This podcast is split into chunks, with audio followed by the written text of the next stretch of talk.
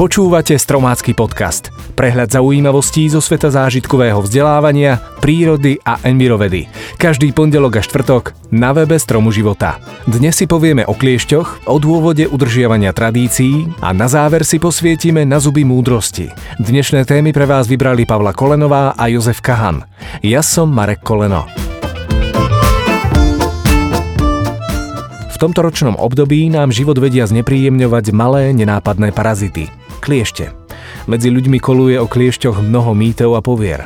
Poďme si ich uviezť na pravú mieru. Mýtus číslo 1. Kliešte žijú v korunách stromov, odkiaľ na nás skáču. V skutočnosti sa na nás kliešť zachytí v tráve, keďže automaticky šplhá smerom hore a často si ho všimneme až keď je vysoko hľadáme odkiaľ na nás spadol. Mýtus číslo 2. Pri vyberaní pricicaného kliešťa z kože sa odporúča kliešťa točiť proti smeru hodinových ručičiek, respektíve v smere hodinových ručičiek.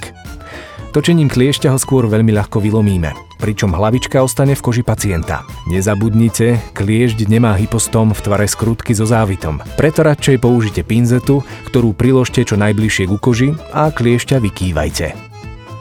Mýtus číslo 3. Ľudový recept odporúča pricicaného kliešťa pokvapkať olejom alebo natrieť krémom, po čom sám odpadne.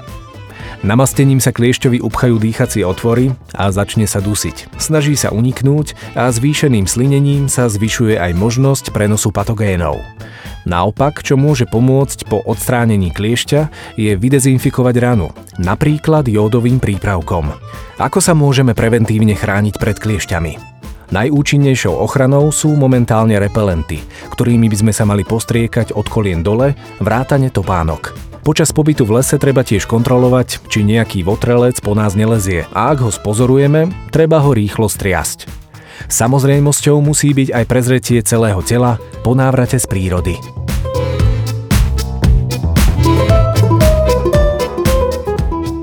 A teraz trochu z iného súdka. Rozmýšľali ste niekedy o tom, ako vznikajú tradície a prečo ich ľudia vlastne udržujú?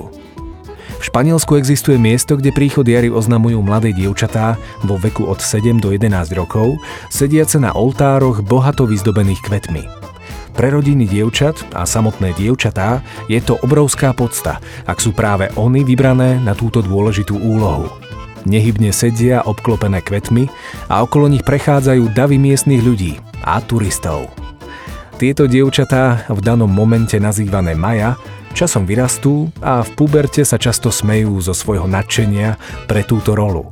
Ako náhle však majú vlastné céry, uchádzajú sa s nimi o túto rolu a tradícia pokračuje.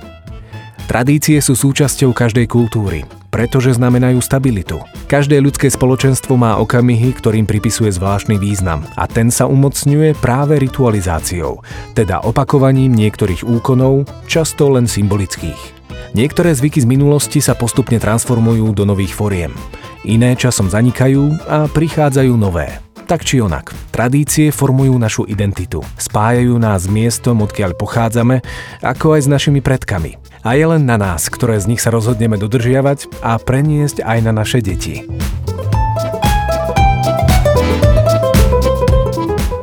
Každý o nich počul, nie každý ich má a nikto ich nikomu nezávidí. Sú to vlastne tretie stoličky, alebo moláre, ktoré vyrastajú ako posledné v poradí. Najčastejšie sa hlásia medzi 18. a 20. rokom. Zárodky tretích molárov pritom môžu byť na rengene vidieť už okolo 14 rokov. Výnimočne aj skôr. Hoci sú častejšie neprerezané a zakliesnené v hornej čelusti, v tej dolnej spôsobujú väčší problém. Sánka je totiž oveľa silnejšia kosť s náročnejšími anatomickými podmienkami. Zuby múdrosti majú veľmi často atypické tvary aj korene. A tak sa stáva, že sa sem jednoducho nezmestia. Tlačia sa a spôsobujú nemalé problémy. Infekcie, zápaly a hnisanie.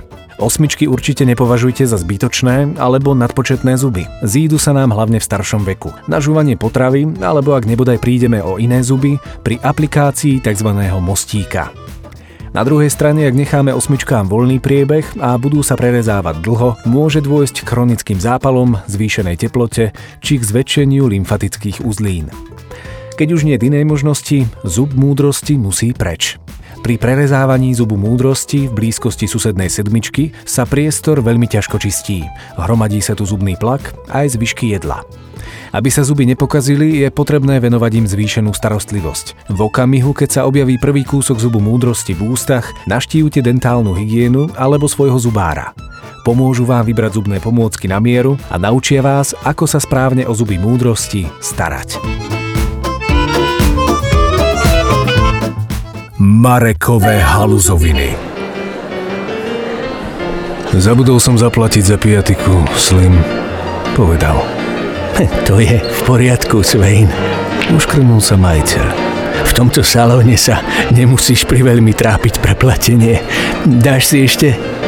Tu máš. Svein položil na pult peniaze. Dones mi pilko dozadu, ak je tam voľno.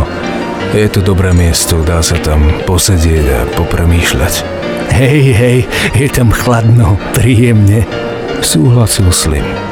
Sám odniesol pohár penivého piva do zadnej miestnosti, celkom zbytočne utrel stôl a prisunul Límu Sveinovi stoličku. Potom odišiel. Svein bol v mihu na kolenách.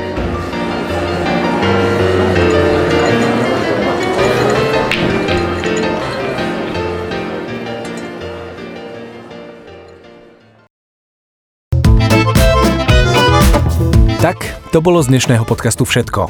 Na budúce si povieme o miznúcom živote v Baltskom mori, predstavíme vám inteligenciu rastlín a aj počítadlo Abacus. Teším sa na vás už tento pondelok a budem veľmi rád, ak nám dáte aj odber. Ďakujeme.